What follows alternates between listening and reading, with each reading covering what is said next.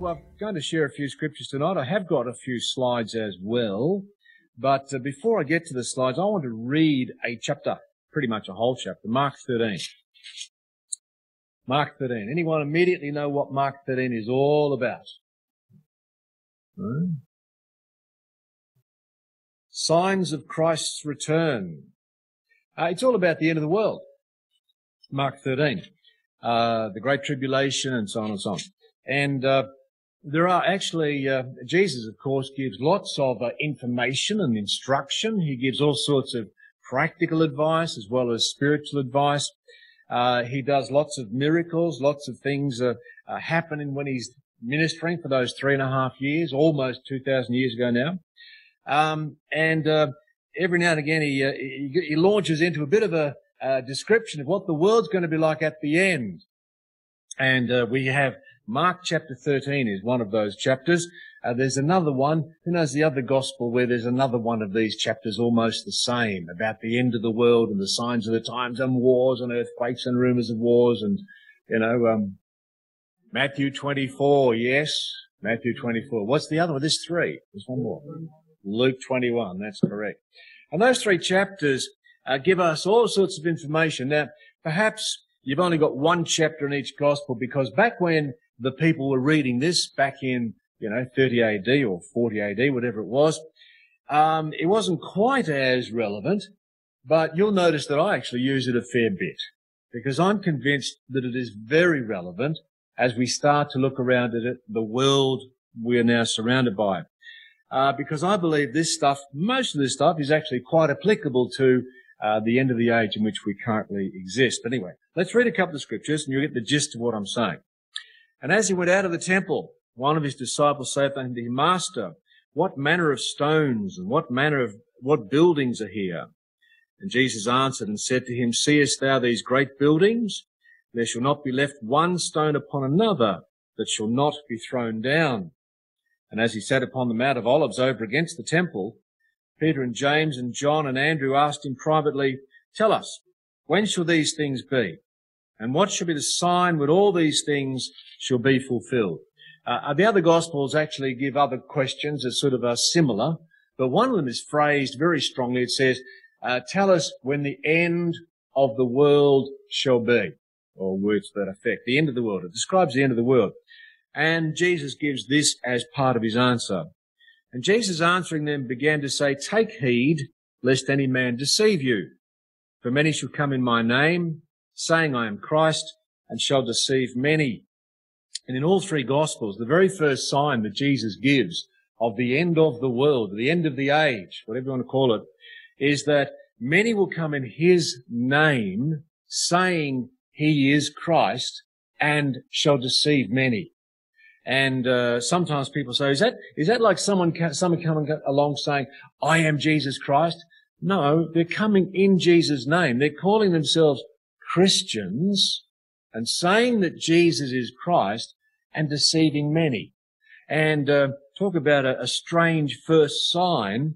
Um, you can just imagine the apostles because there's only four guys listening to this story. Remember the four guys listening to this story? Did you notice who it was? It's only four. It's not the twelve apostles. Correct. Peter, James, John, and Andrew. Yeah. Craig, did you have something to do outside for a minute? So far, you've answered three out of four questions, Craig. You're doing very, very well. You almost passed the material there. Goodness me. Peter, James, John, and Andrew asked him privately, saying, so they get a private uh, explanation about the end of the world. That's what this is. It's a private explanation. Not many people get it. Um, and he says, uh, many should come in my name saying I'm Christ. And I'm just trying to visualize if I was Peter, James, John, and Andrew sitting there in the room where you're surrounded by Jews as far as you can travel for, you know, say four or five days. You know, you might have some Romans and perhaps they have some of their strange religions and what have you. I'm just sort of thinking to myself, you mean there's going to come a time when Christianity is so well known? Because they don't even have a name for it yet. It's not even called Christianity for about another 15 years. Uh, you can just sort of, you mean Christianity coming in the name of Jesus? You mean it'll be really, really popular at some stage in the future? That's right. It'll be really quite popular.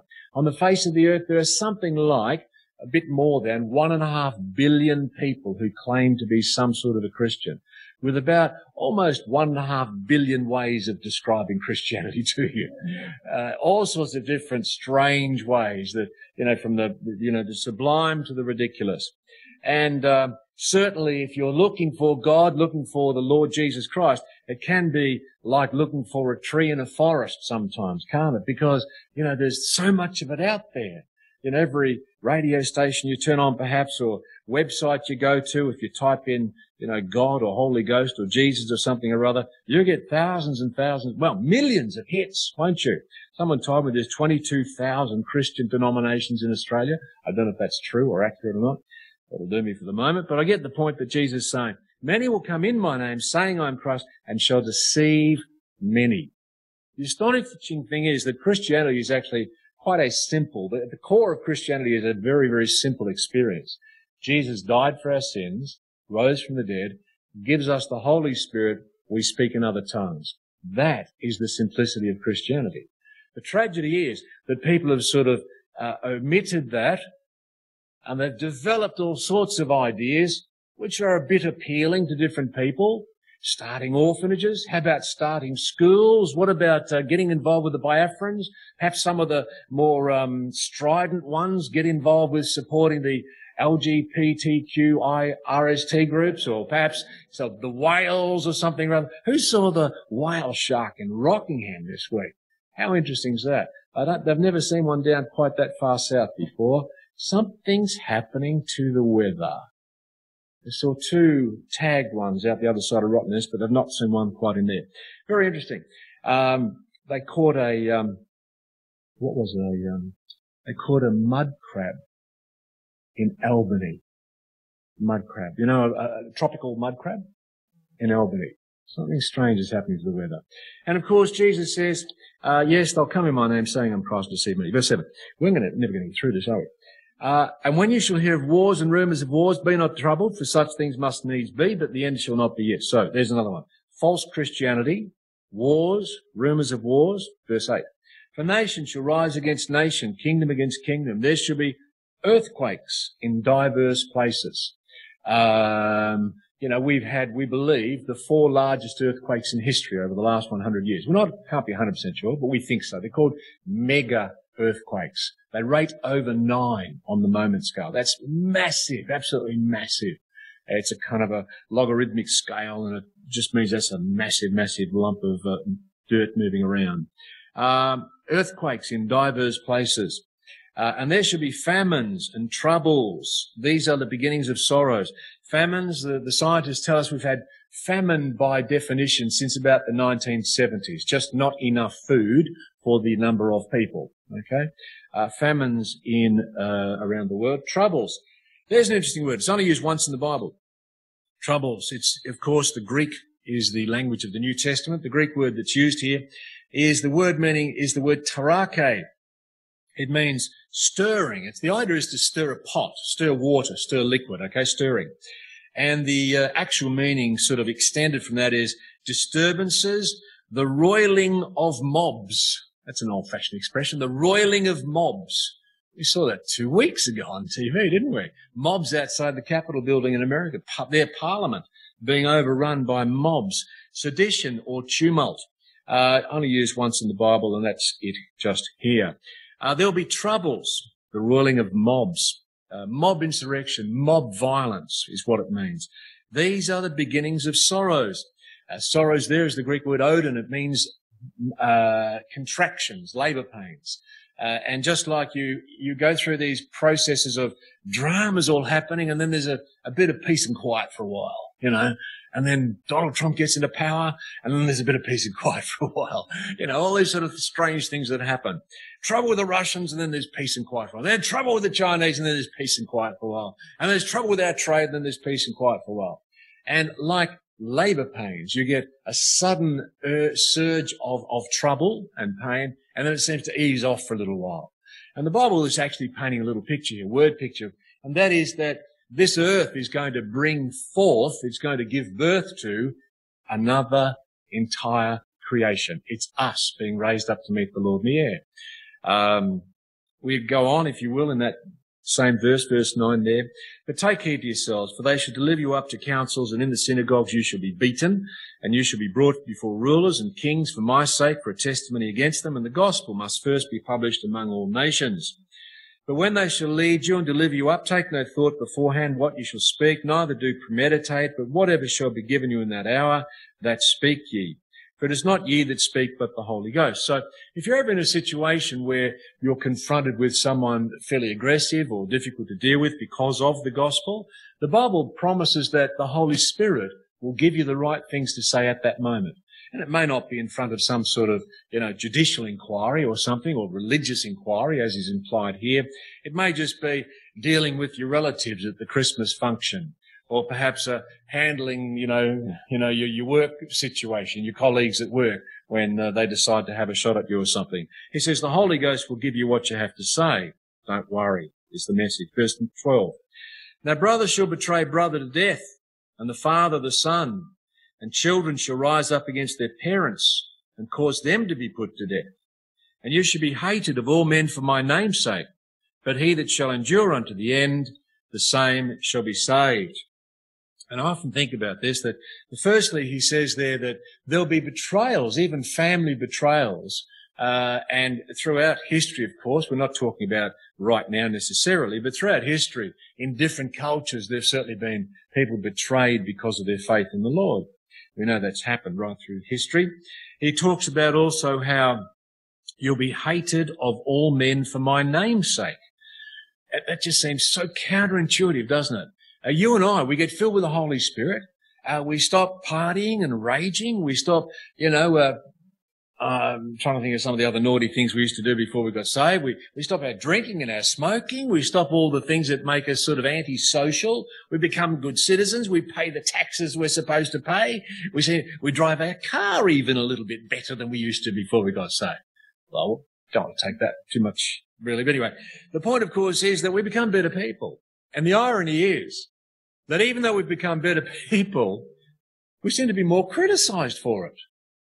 He says here, you'll be actually hated of all men for my name's sake. So you live this good life for the Lord that you've found, and as a consequence, you'll actually be um, n- not appreciated and, and criticized for it. But he says, he that shall endure to the end, the same shall be saved. The secret in this is to persevere and persevere and persevere. It's, it's like, uh, you know, just buckle up and just stay in the ride. That's the message here. Don't unbuckle. Buckle up and stay in the ride. There'll be times when it seems to go up a little bit, times that it goes down a little bit, but you've got to hang on. Verse 14. But when you shall see that the abomination of desolation spoken of by Daniel the prophet, standing in where it ought not, that him that readeth understand, then let them that be in Judea flee to the mountains. Let him that is on the housetop go not down into the house, neither enter therein to take anything out of his house. And let him that is in the field not turn back to, for to take up his garment. But woe to them that are with child and them that give suck in those days, and pray ye that your flight be not in the winter. For in those days shall be affliction such as was not from the beginning of the creation which God created unto this time. Uh, sorry, under this time neither shall be. Verse 20. And except the Lord has shortened those days, no flesh should be saved. But for the elect's sake whom he has chosen, he has shortened these days. Uh, now I need to stop just there for a moment. Remembering one of the questions that was asked of Jesus back in verse one, Master, see what manner of stones and what buildings these are. Seest thou these great buildings? There shall not be left one stone upon another that shall not be thrown down. Tell us when these things shall be. So one of the questions was, can you describe for us what the circumstances will be in which Jerusalem, which is where they're all standing when they're talking about this, when all the stones are going to be thrown down, when every stone is going to be pulled apart. And Jesus points out in verse 14, you're looking for the prophecy, the fulfillment of the prophecy by Daniel the prophet the abomination of desolations. Now, that's a talk on its own. It'll take too long, but I'll simply give you a snapshot of it. It's a description of the end of Jerusalem as they knew it in 70 AD. The Romans had been attacked by the Jewish people for a period of about four years. There were wars between the Jews and the Romans. And the Romans got uh, more and more frustrated as time went by. And so in 70 AD, they surrounded Jerusalem at Passover and uh, uh, kept everybody in. And the Jews in Jerusalem slowly starved to death before they eventually rushed out. And it was a, indeed, a very, very terrible time. Um, and Jesus uh, points out this is what Daniel's predicting, and this marks uh, the the end of Jerusalem, as you know. And what happened was, of course, for those that maybe haven't sort of heard much about it before, uh, the Roman soldiers under uh, General Titus, who was Emperor Vespasian's son, he was the general at Jerusalem when his father got taken off to Rome to become the emperor. He uh, enforced a uh, siege against Jerusalem. Uh, it sort of went on and off for quite a while, but it really sort of hardened up in 70 AD. And over a period of about four or five months, many of the Jews in Jerusalem starved to death. Many escaped, uh, were simply caught by the Romans outside. And they say that on any given day, 500 escapee Jews were crucified around the city of Jerusalem, just to remind everybody inside this was their fate if they persevered. So 500 a day they were crucifying. They'd catch them in the valleys and what have you. And eventually, after that siege of about four or five months or so, uh, within the city, people were dying of starvation. Starvation had long since set in. And there was a, only a tiny army of Romans, not like there was a lot of them. I think there's about 36,000 or something. Uh, and there were about three million Jews apparently crushed into Jerusalem. The Romans came in at the very end there, uh, slowly wall by wall beat them down until eventually they got to where the people were and they, they killed 1.1 million Jews. They uh, captured 70,000 younger Jews, you know, main, mainly men and what have you, sent them off to become sort of tiger fodder in circuses all over the Roman Empire, uh, and many others as well were, were, were, hurt and what have you. Uh, the Christians, though, had been warned by Jesus in another place that when you see Jerusalem surrounded by armies, run for your lives. Don't take any of your clothes. Don't go back inside. Don't worry about what you've left behind. Just get out. And history records they actually escaped. They went north up to a place called Pella, and in Pella, they were able to uh, set themselves up again and begin Christianity from their point of view again. Uh, but that's another story for another day. So it was a massive, massive massacre of the Jewish people.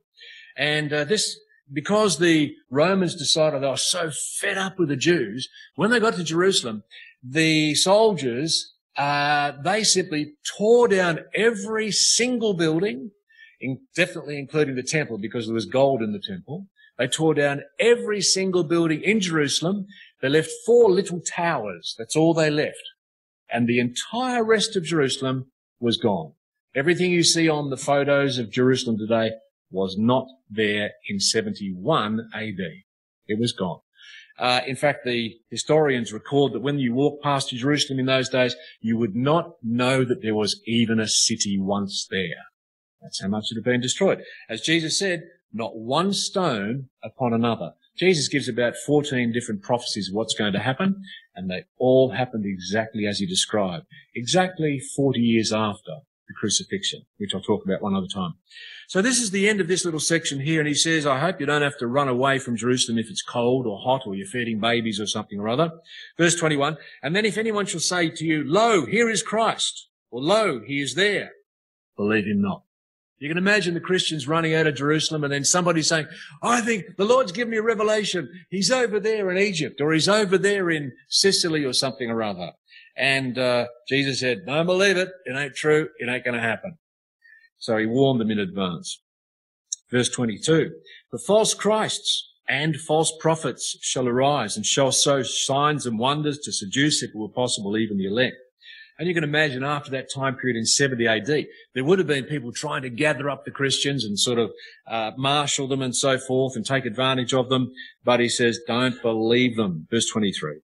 But take ye heed. Behold, I have foretold you all things. He says, listen to what I'm telling you because I'm actually giving you advance warning on the critical things that are going to happen in your future.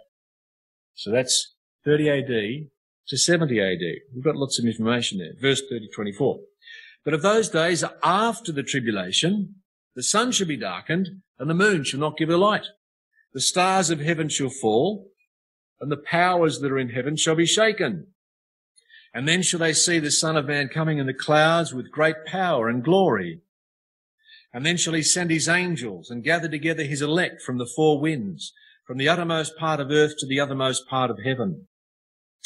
And uh, all of a sudden we launch into a description here of Jesus coming back physically to earth, physically coming back to earth.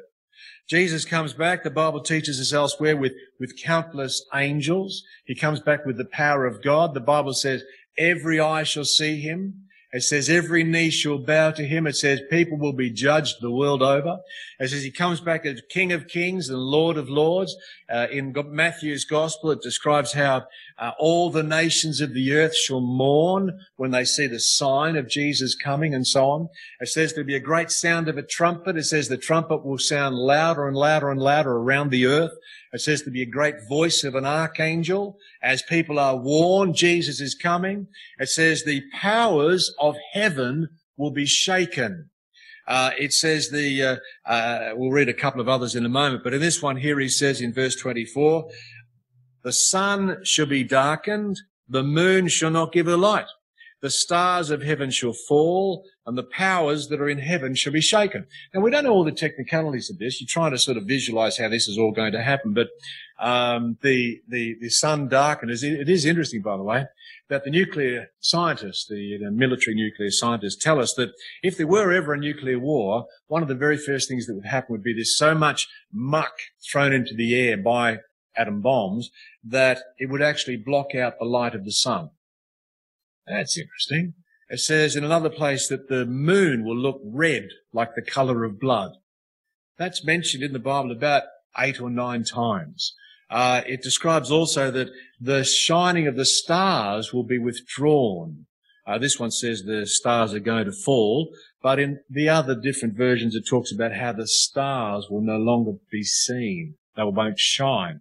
Uh, so all of this sort of stuff happening above you. Now we've just leapt though from the events of 70 AD down to another era later on. Luke 21 gives us a little bit more information. We won't look it up. But Luke 21 talks about how the uh, Jerusalem will be trodden down of the Gentiles until the times of the Gentiles be fulfilled.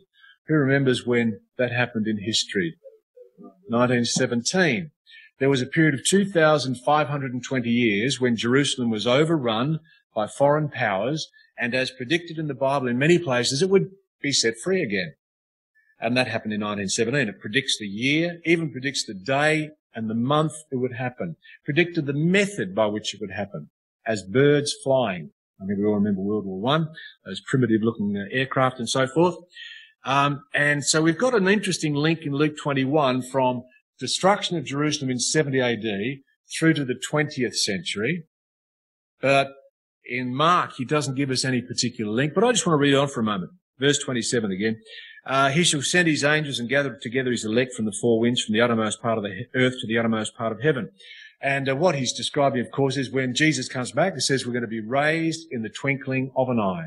It says mortal will put on immortality.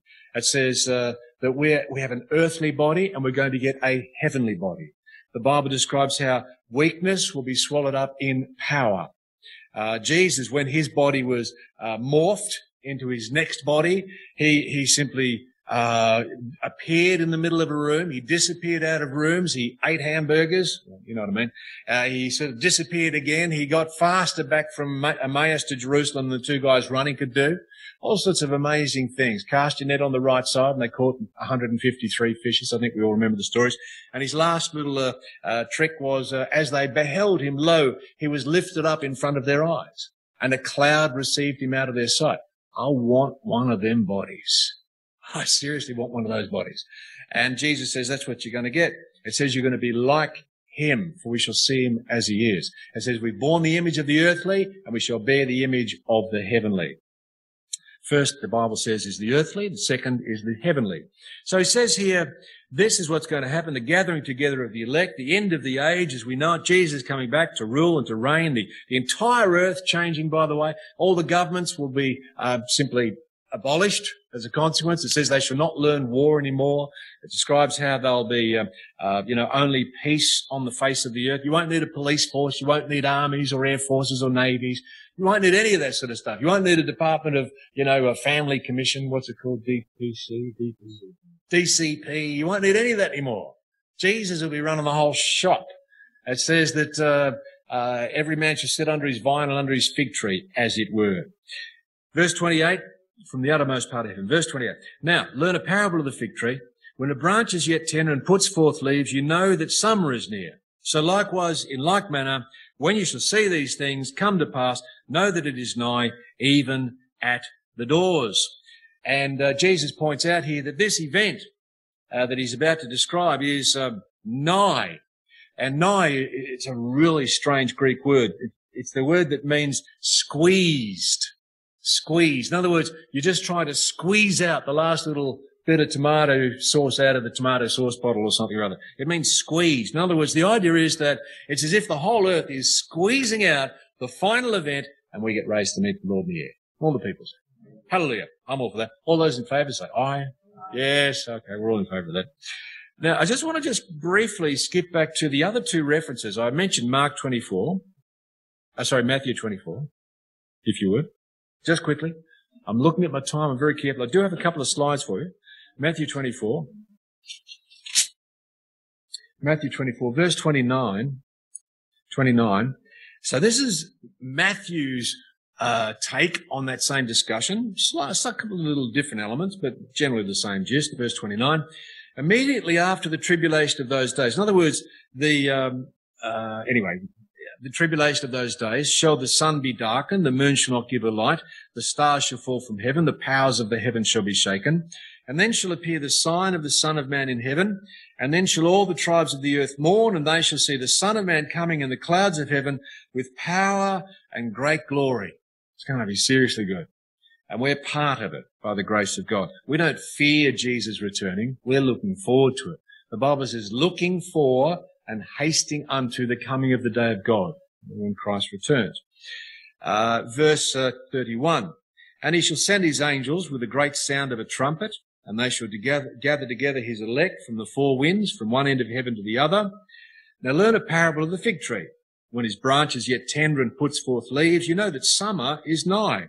So likewise ye, when ye shall see all these things, know that it is near, even at the doors. Even at the doors.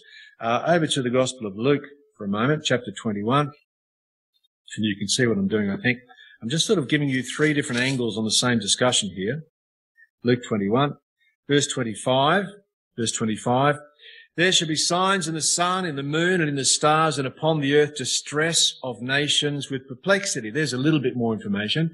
Uh, international distress, stuff you can't solve, uh, the overpopulation problem, pollution problem. Uh, we're worried at the moment, of course, about things like, you know, uh, weather pattern problems, you know, massive storms and so forth.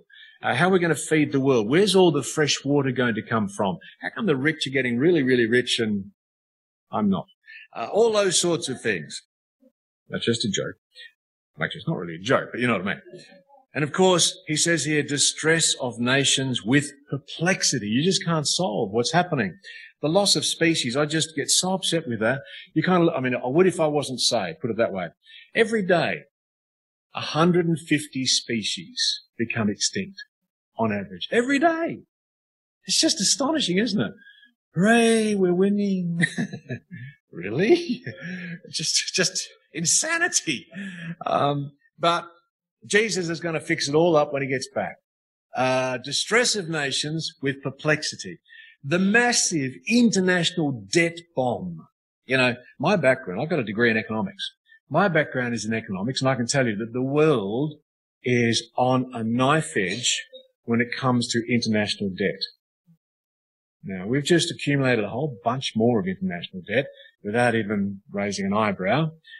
Uh, some countries would have gone under if they'd attempted to do the same thing as what Australia did just recently. But if it all happened again in two years' time, I have no idea how they would survive financially. Just can't imagine it. All of these things, distress of nation with perplexity. You're probably thinking, oh, go home and take some drastic action, but don't. He goes on, I must just continue to read. There shall be a sign, we've read that. Verse 26, men's hearts, failing them for fear and looking after those things which are coming on the earth. For the powers of heaven shall be shaken. We're really getting a bit of a message there, aren't we? And then they shall see the Son of Man coming in a cloud with power and great glory. And when these things begin to come to pass, then look up, lift up your heads, for your redemption draweth nigh. Uh, it's a great instruction, isn't it? And he spoke to them a parable. Behold the fig tree and all the trees. When they now shoot forth, you see and know of your own selves that summer is now nigh at hand. So likewise ye, when you see these things come to pass, know that the kingdom of God is nigh at hand. And without spending too much time on it just there, did you notice that all three of those descriptions of the end of the world finish off with, have a look at the fig tree? Interesting. Um, now, I, uh, can we have the first slide up, please? I was looking at my garden the other day, and in case you're wondering what that is just there, I'll just give you a close up. I got my first fig for the season. And I think, the fig tree. Oh, yes. Um, and there's, in the Bible, this is what I call the fig tree prophecy. It's in the middle of all this prophetic stuff. And a fig tree looks fairly innocent, doesn't it? Fig trees. Go back to the book of Jeremiah, if you will, chapter 24 for a moment. Jeremiah 24. The Lord showed me, and behold, two baskets of figs were set before the temple of the Lord after Nebuchadnezzar, king of Babylon, had carried away captive Jeconiah, the son of Jehoiakim, king of Judah, and the princes of Judah, with the carpenters and smiths from Babylon and brought them to, from Jerusalem and brought them to Babylon. One basket had very good figs, even like the figs that are first ripe. I will point again to my tree over there. First ripe. He says, um, and the other basket had very naughty figs, which could not be eaten. They were so bad. Naughty back in 1611 at this translation was actually, it meant uh, evil. It meant evil or rotten. Rotten would be a good modern word for it. Rotten rather than naughty. Which could not be eaten, they were so bad. Then said Lord to Jeremiah, What seest thou, Jeremiah? And he said, I see figs, the good figs very good, the evil very evil, that cannot be eaten, are so evil. Again, the word of the Lord came to me saying, Thus says the Lord, the God of Israel. Like these good figs, so will I acknowledge them that are carried away captive of Judah, whom I have sent out of this place to the land of the Chaldeans for their good. For I'll set mine eyes upon them for good, and I'll bring them again to this land. I'll build them and not pull them down. I'll plant them and not pluck them up. I'll give them a heart to know me, that I am the Lord, and they shall be my people, and I'll be their God, for they shall return to me with their whole heart. And as the evil figs which cannot be eaten, so are the evil. Surely thus says the Lord. So will I give Zedekiah, the king of Judah, and his princes, and the residue of Jerusalem that remain in this land, and them that dwell in the land of Egypt. I will deliver them to be removed into all the kingdoms of the earth for their hurt, to be a reproach, a proverb, a taunt, and a curse in all places whither I drive them. And I'll send the sword, the famine, and the pestilence among them, until they be consumed from off the land that I gave unto them and to their fathers. Uh, so we see this story about figs, and you're possibly thinking to yourself, well, it's an interesting parable that the prophet gives about figs, but there's no other parable about figs in the Bible. And when we look to try to decode what that little message is that Jesus gives at the end of those three references to the end of the world, behold the fig tree, uh, look at the fig tree. Behold is eido in the Greek. It means to, to behold or to look at, to perceive, to notice, to discern, turn your mind to, pay, pay attention to, and be skilled in. It means all of those things. So be skilled in what this fig tree is. So we look to decode the story because a lot of these prophecies have little codes hidden elsewhere in the Bible. And the only one associated with figs is this one. And who are the figs in this story? Trees in the Bible are often national groups, uh, countries, sometimes cities. In fact, if you look in the book of Ezekiel, I think I worked out there's something like 10 different trees there, uh, defining a, you know, quite a number of different groups of people. Uh, the cedar of Lebanon defines not only the house of David, but also is an Assyrian description. Uh, the vine tree or the, the grapevine, the inhabitants of Jerusalem, the willow tree, the olive tree, the chestnut tree. It talks about how he brought down the high tree, he exalted the low tree, he made the dry tree to flourish. All references to nations and peoples and groups of people. Tree is a very common theme in the Bible describing a group of people. And the figs here are clearly only one group of people, the people of Judah. And all the people said. You read about it, if you notice, back in uh, verse uh, 5. I will acknowledge them that are carried away captive of Judah, and so on.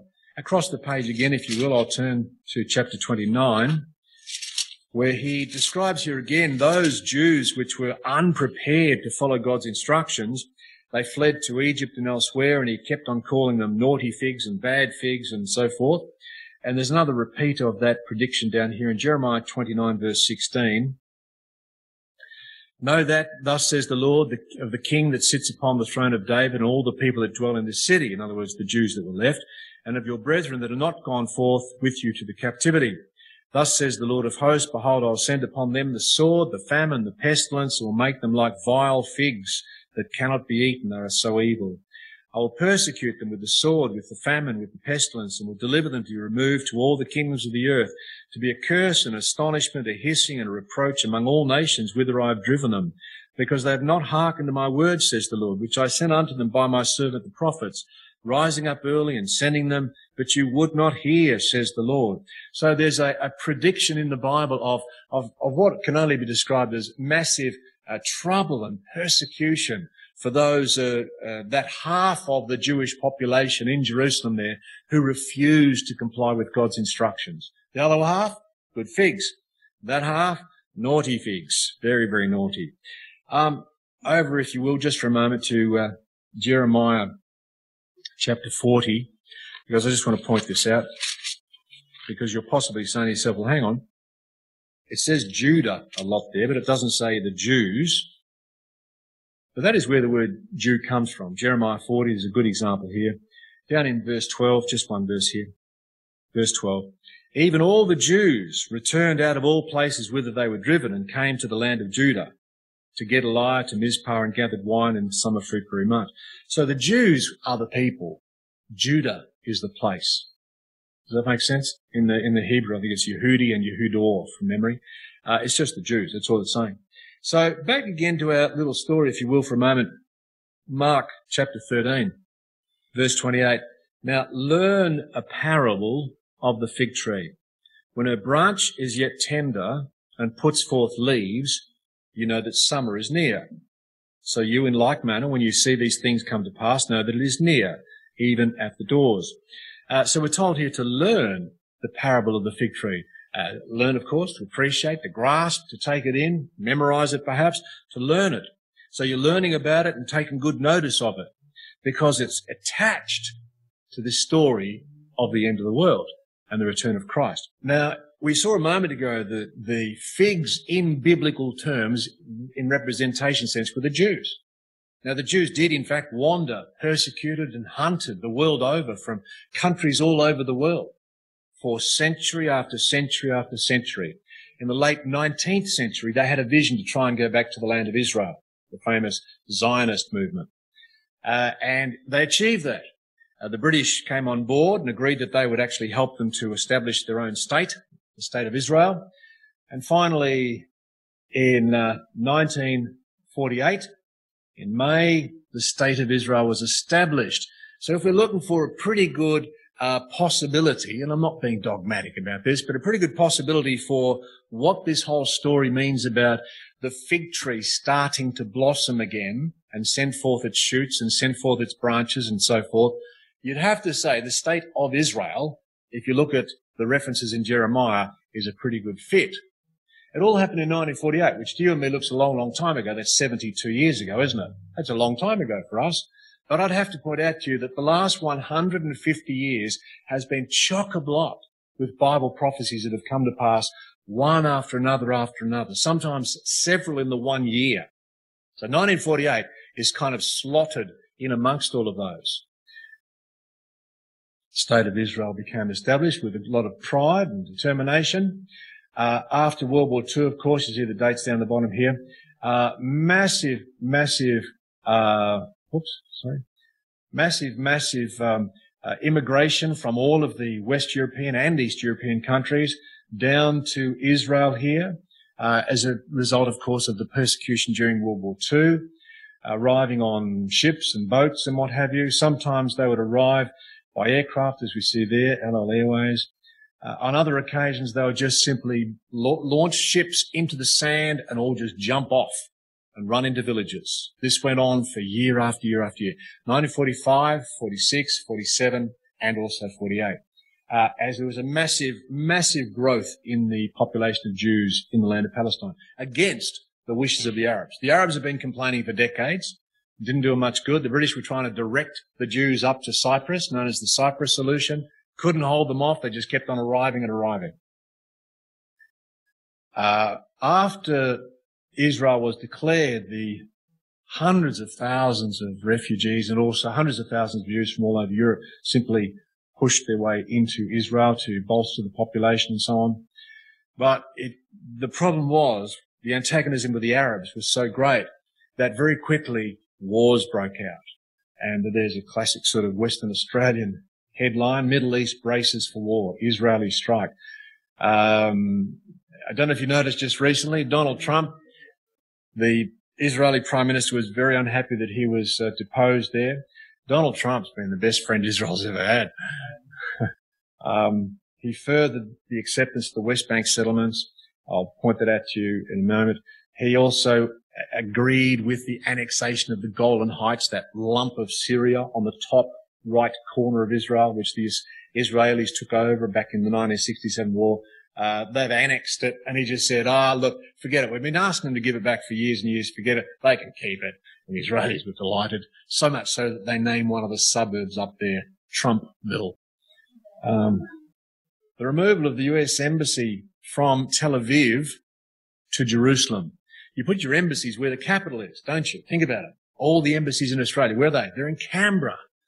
We're all happy about that, aren't we? Absolutely. Politicians, diplomats, all in Canberra. Best thing in the world that could have ever happened to the country. In Israel, it's Tel Aviv, or it used to be Tel Aviv. The Americans have now put theirs in Jerusalem. Why is that important? It's signifying that we accept Jerusalem as your capital.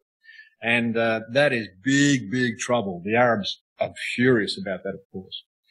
Uh, but every American president has tried to help with the wars over there, the various Arab factions, Hamas and so forth. All they, they just get upset time after time after time as this continues to happen. Oh yes, ongoing clashes with the Palestinians, uh, reaching breaking point over the last 70 years resulting in wars, actual wars, with all the Arab countries uh, immediately after 1948, and of course the big one, 1967. But there's been, I think, something like 14 wars between Israel and somebody nearby. Uh, war after war after war after war after war after war. You're getting my point. Why? Well, think about it for a moment. You've got Israel, a tiny, tiny little country, no bigger than sort of Perth to Margaret River long, and from the ocean to say the Darling Escarpment wide in most places. Tiny little country, and it's it's an, like an island in the middle of an ocean of Arab and Muslim countries, and of course others who have different views as well to the north and so on. And it just is a source of massive hostility as a result of that. Um, that's a photo I grabbed today. Israel is blooming, said the caption, and so are her people. And I guess when we talk about the fig tree blooming, that's probably a reasonable summary. It does seem to be blooming, doesn't it? Uh, I realize that in America, most uh, so-called Christian groups are very pro-Israel. We're neither pro nor against. We couldn't care less. Not interested in politics. But what we are interested in is what happens in Bible prophecy. And this appears to be a little plank of Bible prophecy happening in front of our actual eyes. Back to Mark chapter 13, if you will, for a moment. Or Luke 21. We'll go there instead. We're just coming to an end now. Luke 21. I guess I wanted to just alert you to the, um, the principle that those three chapters we read, Matthew 24, Luke 21, Mark 13, they've kind of got two parts to them. They've kind of got from where Jesus is in 30 AD up to the massive war with the Romans and the destruction of Jerusalem in 70 AD. So the destruction of Jerusalem marked the end of the beginning. And what I want to point out to you is that I suspect that the fig tree story that Jesus kept on telling everybody to have a look out for actually marks the beginning of the end. It, it provides the seed for all the trouble in many parts of the world. And uh, there's no backing off from it. There's no kind of there's no negotiating any of this. It's it's very very entrenched positions, Arabs, Jews, and so on. And of course, the Christians nominal Christians get involved all over the world. And what it does make me think is, I reckon the world's coming to an end someday soon. I don't know when it's going to be. Maybe it won't happen for another 500 years. That's fine. I'm relaxed about that. But maybe it'll happen in about five minutes time. You won't even get your coffee. I don't know. But what we are taught in the scriptures, and go to Luke 21 as we just finish up here this evening, uh, verse 9, 29, he spoke in parables saying, Behold the fig tree and all the trees. When they now shoot forth, you see and know of your own selves that summer is now nigh at hand. So likewise here, when you see these things come to pass, know that the kingdom of God is nigh at hand. Uh, verily I say to you, this generation shall not pass away till all be fulfilled. Heaven and earth shall pass away, but my words shall not pass away. Verse 34. And take heed to yourselves. He says, I want you just to make sure that you're looking after yourself, that you've got your eyes focused on what really matters. Lest at any time your hearts be overcharged with surfeiting. We don't use that word very much anymore. My margin says that is overeating. But I think possibly a, a better um, translation in modern terms might be overindulging, being part of the, you know, the world community that just overindulges, you know, uh, I won't go into the details, but you know what it's like, uh, with surfeiting and drunkenness. Drunkenness there just simply means drinking. We don't drink. Christians don't drink. All the people said. Uh, we don't need to. I'm happy anyway. Uh, surfeiting and drunkenness or drinking and the cares of this life. Uh, there are certainly all sorts of stuff that arises in this life. You, you're worried about losing your job. You maybe go to the doctor and he says, Oh, I've got some concerns there. You might have to go to a specialist. And you start worrying about that. Maybe the next door neighbour's getting upset with you. There's more cares of your life. Maybe your daughter-in-law is giving you a bit of a, uh, well, a nice present for Christmas. I mean, all these things start to happen in your life and you start to get a bit flustered by them all. They all seem to overwhelm you a little bit. He says, don't let them overwhelm you. You can have dramas. That's human nature. But the Bible teaches us that he says, I will never leave you or forsake you. And all the people said, he says, I'll be a shield to you. I'll be your strong tower. He warns us over and over again to, to run into the strong tower, run into the Lord. When stuff happens, pray. He says, be instant in prayer. As soon as stuff happens, get down on your knees and say, Oh, I'm going to have a prayer about this. Have a pray. Seek the Lord. He says, take heed to yourselves. Don't be overwhelmed by these things and the cares of this life. And so that day come upon you unawares. For as a snare shall it come on all them that dwell on the face of the whole earth. He says, it's going to be like a massive trap that suddenly springs and the whole world will not be ready. Watch therefore and pray always that you may be accounted worthy to escape all these things that shall come to pass and to stand before the Son of Man. And all the people.